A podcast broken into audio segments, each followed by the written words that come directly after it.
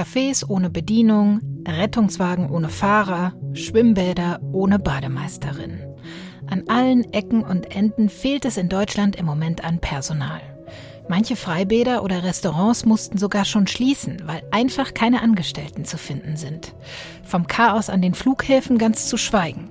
Die kilometerlangen Schlangen an den Sicherheitskontrollen sind fast zu einem traurigen Sinnbild geworden für die gravierende Personalnot. Fakt ist, viele Betriebe suchen händeringend nach Personal, finden aber keins. Wie konnte das passieren?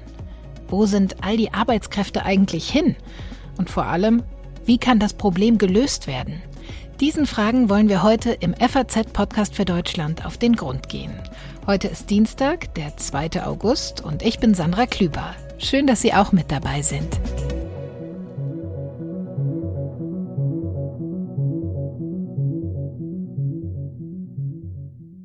Der Fachkräftemangel ist in Deutschland definitiv kein neues Problem. Doch der hat bisher vor allem Industrie und Handwerk oder zum Beispiel der Pflege zu schaffen gemacht. Nach zwei Jahren Pandemie suchen aber auch viele andere Branchen händeringend nach Mitarbeiterinnen und Mitarbeitern. Meine Kollegin Laura Otzdober hat heute mit dem Frankfurter Gastronomen Laszlo Schneider über seine Sorgen rund ums Personal gesprochen. Ich sitze im Restaurant Klosterhof, das liegt mitten in Frankfurt in der Nähe vom alten Karmeliterkloster. Hier gibt es viele klassische Gerichte zu essen wie Rouladen, Schnitzel und Co. Der Grund für meinen Besuch ist heute aber ein anderer. Der Betreiber beschäftigt nämlich in letzter Zeit vor allem ein Problem. Dem Klosterhof fehlt das Personal. Darüber möchte ich jetzt mit dem Mitinhaber Laszlo Schneider sprechen. Guten Tag, Herr Schneider. Hallo, schönen guten Morgen. Wie viele Mitarbeitende fehlen Ihnen denn aktuell? Es gibt einmal bei uns die Küche und äh, dann natürlich den Servicebereich.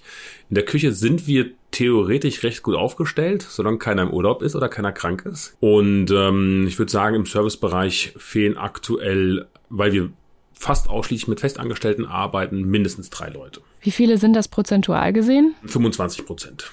Ja, und das ist so, dass ähm, mein Bruder und ich gemeinsam den Laden leiten.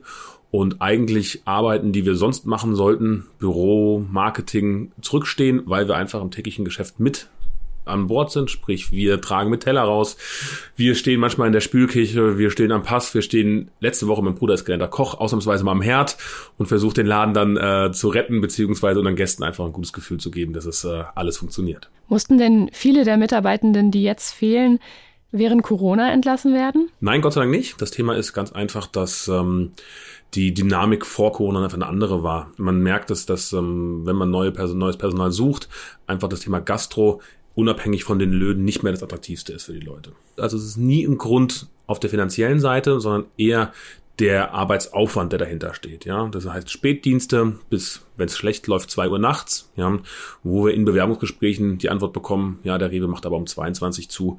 Da verdiene ich vielleicht einen Euro weniger die Stunde, aber habe zum einen weniger Verantwortung, mache meinen Job an der Kasse und bin dann um 22 Uhr zu Hause. Sie sagen, der Arbeitsaufwand ist ein Faktor, warum das Personal fehlt. Wie viele Gäste bewirten Sie denn am Tag? Wir haben im Außenbereich 110 Plätze, haben im Innenbereich ähm, 55 Sitzplätze. Am Wochenende sind die Tische bis zu viermal belegt. Samstags bewirten wir bestimmt ja, zwischen 300 und 400 Leute an einem Samstag, unter der Woche vielleicht die Hälfte, so um die 200. Und wo spüren Sie die Folgen des Personalmangels besonders? Also wir haben es tatsächlich im Frühling gemerkt, als der Begarten aufging, als man einfach den ersten Sonnenstrahlen hatte und sagt, okay, top motiviert, man macht draußen auf und äh, freut sich auf die Gäste. Das war tatsächlich das größte Problem. Wir haben am Anfang der Saison circa ja, 30 Prozent des Biergartens nicht bestuhlen können, also nicht bedienen können, nicht besetzen können, weil es einfach nicht machbar war. Ja, ähm, Sie merken es gerade bei uns am Wochenende sehr stark, dass ähm, Leute 40 Minuten vor der Tür stehen, einfach um bei uns ähm, ja, Gast sein zu dürfen, was zu essen, was zu trinken. Und ähm, da muss man sagen, Lob an unsere Mitarbeiter, die hängen sich einfach rein, haben Lust dann auf die Arbeit, ja, und das ist genau das Thema, wo ich sage, nur so kriegen wir es hin. Damit sich die Situation langfristig verbessert, müssen Sie ja vor allem die freien Stellen im Restaurant, 25 Prozent sind das, haben Sie gesagt, besetzen.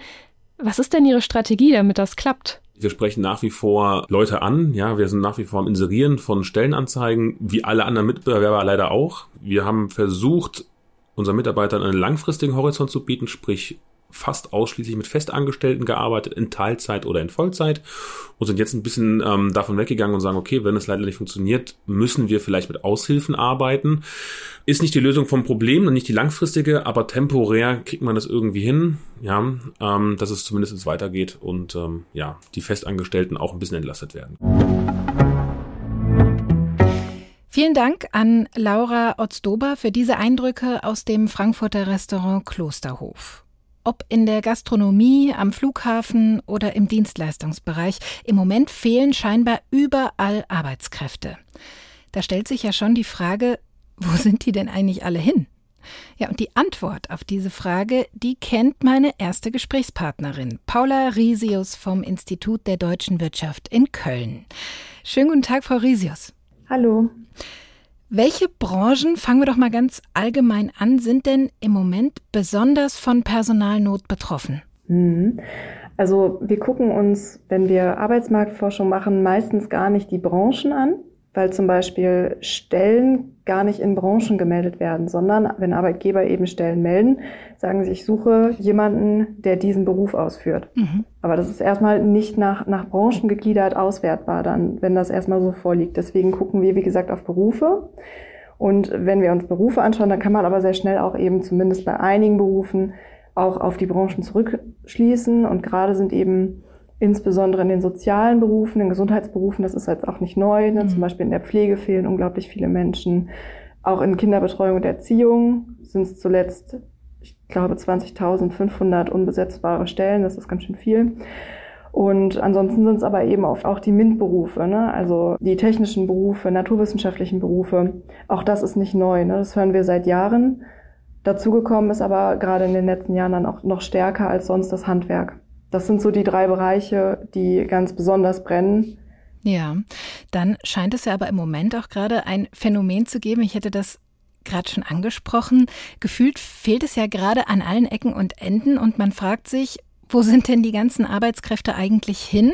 Und das Phänomen, das fanden Sie auch spannend, oder? Das haben Sie sich gemeinsam mit einer Kollegin in einer Studie mal genauer angeschaut und haben sich da auf eine Branche besonders fokussiert, und zwar das Gastgewerbe. Was wollten Sie denn herausfinden? Welche Frage wollten Sie beantworten?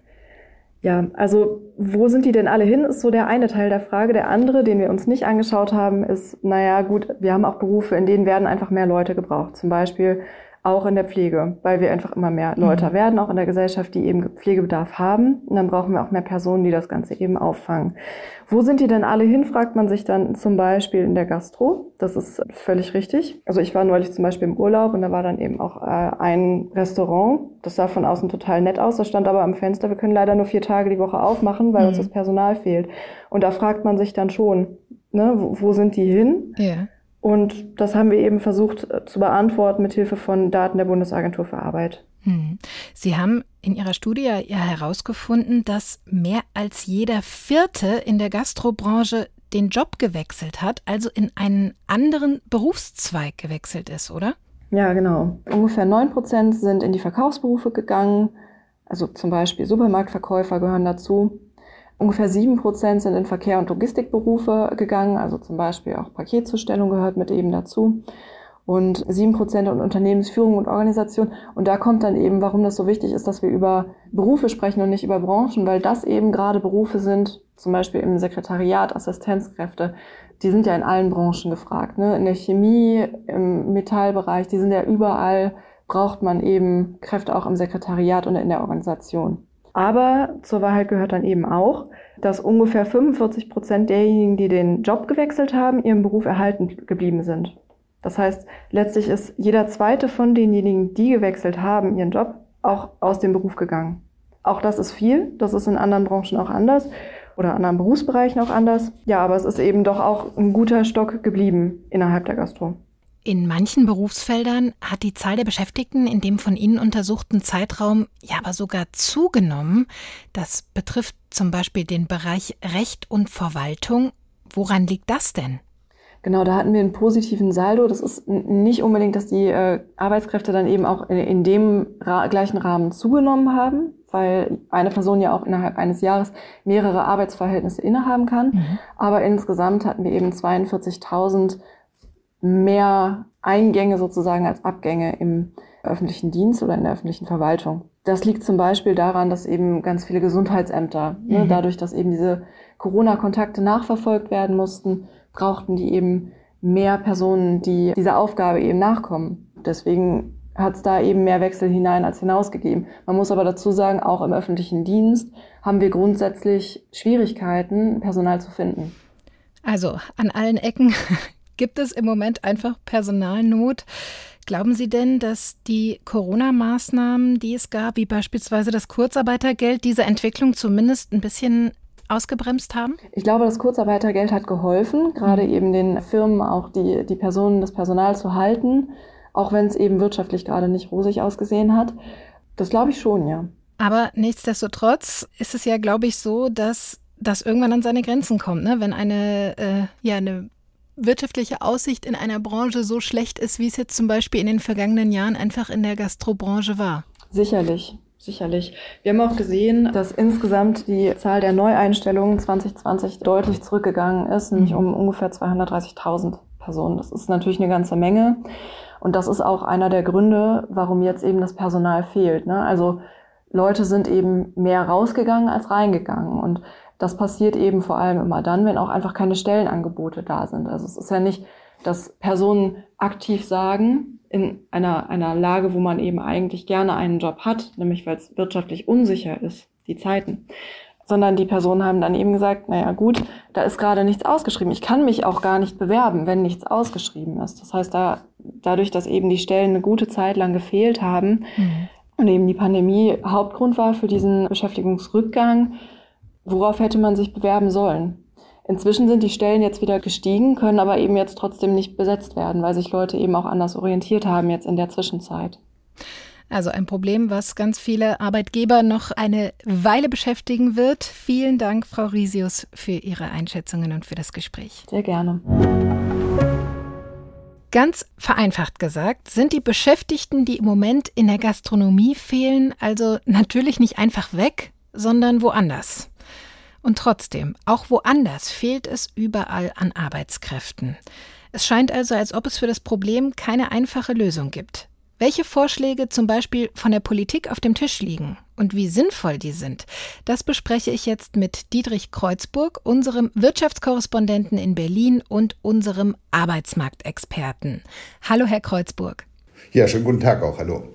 Ja, wenn man sich so intensiv wie Sie mit Themen rund um den Arbeitsmarkt beschäftigt, wie lange war denn schon absehbar, dass wir es mit so einer flächendeckenden Personalnot zu tun haben werden, wie es jetzt der Fall ist? Also ich denke, man muss da zwei Entwicklungen so ein bisschen auseinanderhalten, die sich jetzt gerade überlagern.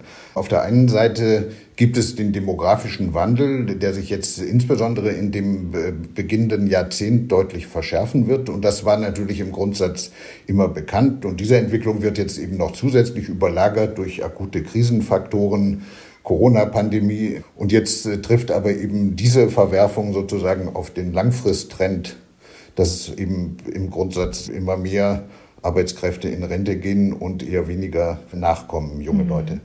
Da kommt vieles zusammen, sagen Sie also. Viele haben so eine Situation auch noch nicht erlebt, wie wir sie heute haben. Zum Beispiel Anna-Lara Dreisbach. Sie leitet eine Niederlassung des Personaldienstleisters Tempton. Und sie sagt, Seit meiner Zeit in der Personaldienstleistung, das sind jetzt sieben Jahre, ähm, war die Personalnot noch nie so groß. Von den 1,2 Millionen fehlenden Arbeitskräften ist zu zwei Drittel der Fachkräftebereich betroffen und bei uns fehlt es eben genau im Facharbeiterbereich an Personal. Aber auch Hilfskräfte werden stark gesucht. Ja, wenn wir dann geeignetes Personal haben, dann geht es von der Anfrage unserer Kunden bis zur Vermittlung sehr schnell. Im Helferbereich reden wir da von ein bis zwei Tagen und im Facharbeiterbereich kann es auch mal eine Woche dauern. Ja, und unsere Kunden melden uns aktuell eben einen sehr hohen Personalbedarf. Jedoch wissen natürlich auch unsere Kunden um den Personalmangel und zeigen Verständnis, wenn die Vermittlung auch mal seine Zeit in Anspruch nimmt. Wie würden Sie denn die aktuelle Personalnot beschreiben in Deutschland? Also ein Hinweis darauf, dass das sich tatsächlich um eine gravierende Entwicklung handelt, um einen Einschnitt. Na, Einschnitt ist vielleicht ein zu hartes Wort, weil das ja eher so eine langfristige Entwicklung ist. Also jedenfalls einen Hinweis darauf liefert gerade aktuell das Münchner IFO-Institut das festgestellt hat, 50 Prozent, also jedes zweite Unternehmen in Deutschland hat in der monatlichen Konjunkturerhebung angegeben, durch fehlendes Personal in seinen Geschäften beeinträchtigt zu sein. Mhm. Und das ist der höchste Wert, der in dieser IFO-Erhebung je herausgekommen ist. Und Sie haben es ja schon angesprochen, was das im Alltag bedeutet, wird zunehmend auch für uns als Verbraucher sichtbar. Das Durcheinander an den Flughäfen, weil Personal fürs Gepäck umladen und die Kontrollen fehlt. Die Bäckerei schließt ein, zwei Stunden früher als gewohnt, weil zu wenig Verkaufspersonal zu finden ist. Oder die Kneipe macht plötzlich zwei Ruhetage. Und wenn man einen Handwerker sucht, braucht man ja auch oft äh, einige Geduld, wenn man mhm. das schon mal versucht hat. Mhm. Also tatsächlich Auswirkungen, die für uns alle spürbar sind, auch ganz unabhängig davon, ob wir gerade selbst auf Jobsuche sind. Einige sagen jetzt, wenn wir uns mal auch noch auf die Ursachenforschung begeben, dass die aktuelle Sozialpolitik das ganze Problem noch befeuert. Also Kurzarbeit, Teilzeitregelungen, auch das geplante Bürgergeld der Ampelkoalition, das Hartz IV ablösen soll. Inwiefern? Wie wird das begründet? Also das ist natürlich ein Aspekt, über den man sehr kontroverse politische Debatten führen kann, weil es da naturgemäß völlig unterschiedliche Standpunkte gibt. Mhm. Man kann aber wohl schon sagen, wenn man jetzt die längere Perspektive einnimmt, die Arbeitsmarkt- und Sozialpolitik der vergangenen 30, 40 Jahre, als wir eben über lange Strecken hohe Arbeitslosigkeit hatten, die war stark darauf ausgerichtet, sozusagen den Schicksalsschlag Arbeitsplatzverlust für Menschen in vielfältiger Weise abzufedern mhm. und vielleicht in einer Weise, wie man es heute nicht mehr braucht.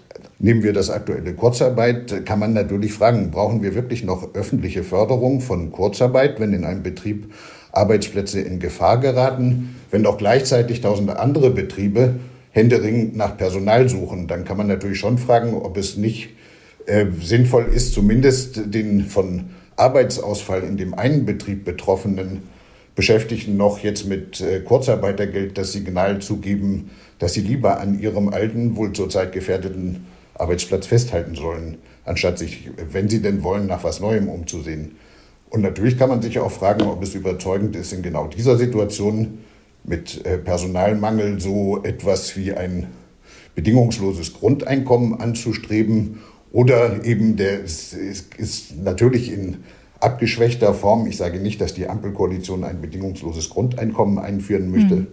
aber mit der Reform des Hartz-IV-Systems hin zum sogenannten Bürgergeld sollen eben doch Sanktionen abgeschwächt werden für diejenigen, die keine Arbeit annehmen wollen. Und ich sage, das ist sicherlich ein Feld für kontroverse Diskussionen.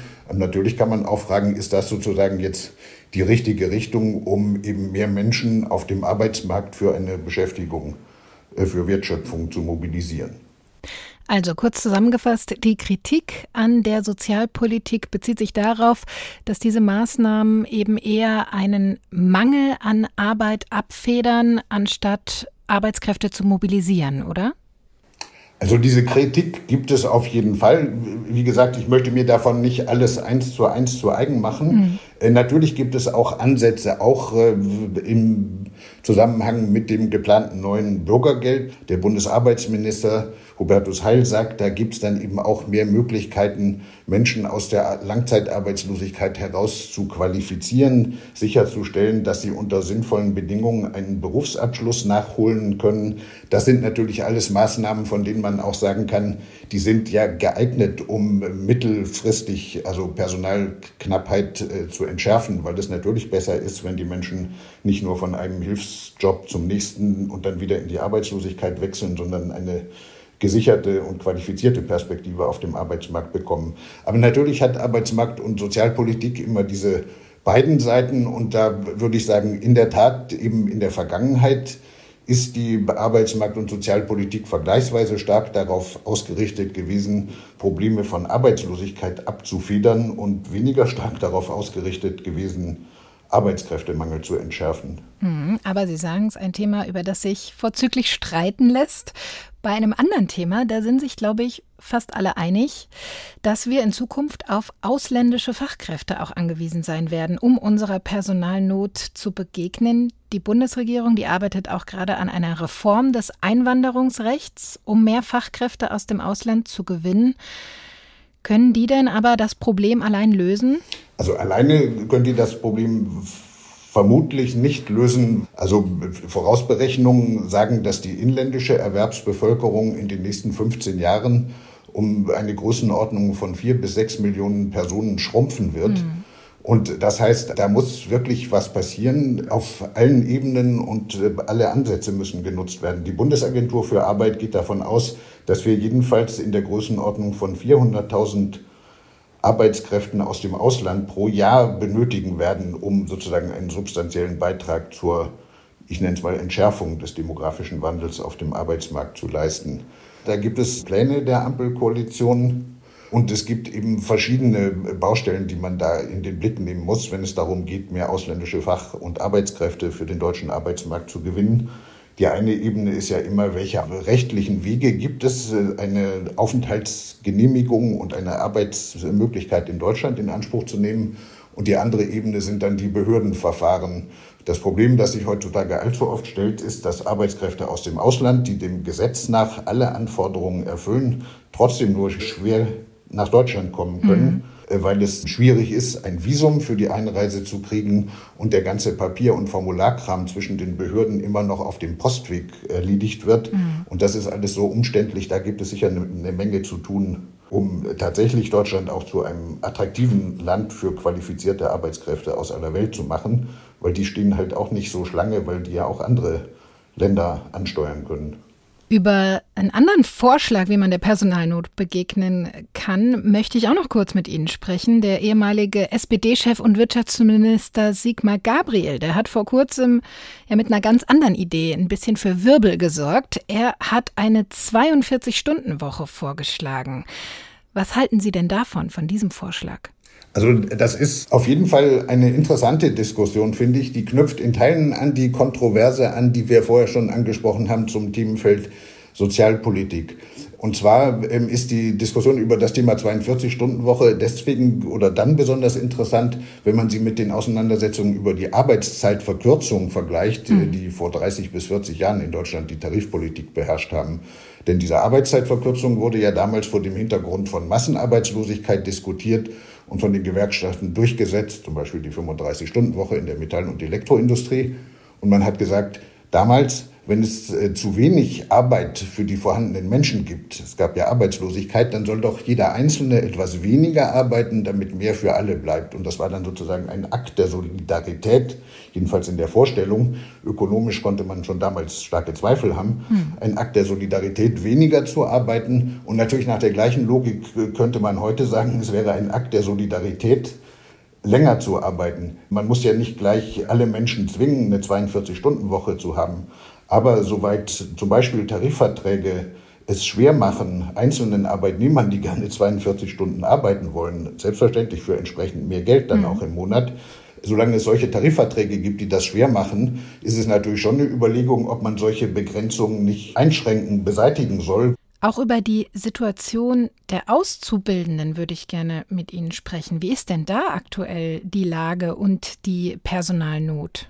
Insgesamt auf dem Ausbildungsmarkt ist die Situation natürlich ein Spiegelbild der gesamten Demografie, die wir vorher schon angesprochen haben. Also es kommen eben weniger junge Leute nach. Deswegen bewerben sich weniger junge Leute um die vorhandenen Ausbildungsplätze.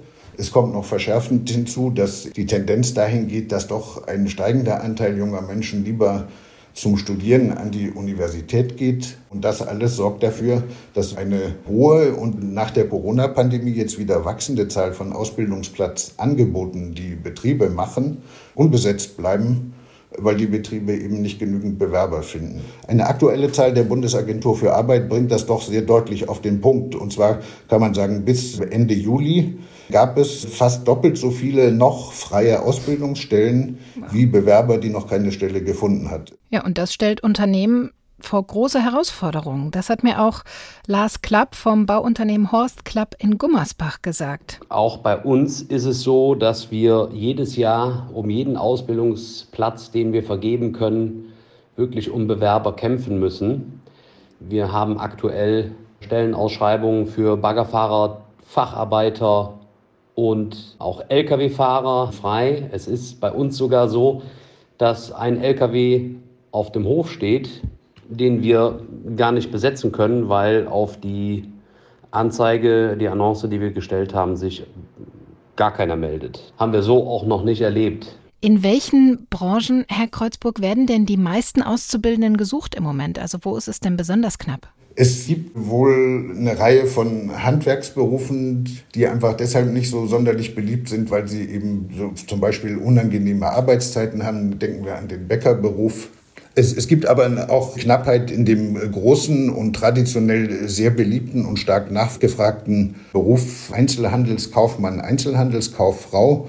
Da weist die Bundesagentur für Arbeit in ihren Juli-Zahlen insgesamt 35.400 Angebote, Ausbildungsplatzangebote aus. Und dem standen zur gleichen Zeit noch 18.200 Bewerber mit genau diesem Berufswunsch gegenüber. Ja, und dann lassen Sie uns noch mal weiter in die Zukunft blicken. Sie hatten es ja schon eingangs auch erwähnt. Die sogenannten Babyboomer, die geburtenstärksten Jahrgänge, die gehen in den kommenden Jahren in Rente. Der Jahrgang 1964 geht zum Beispiel 2031 in Rente und das ist der jemals dagewesene geburtenstärkste Jahrgang.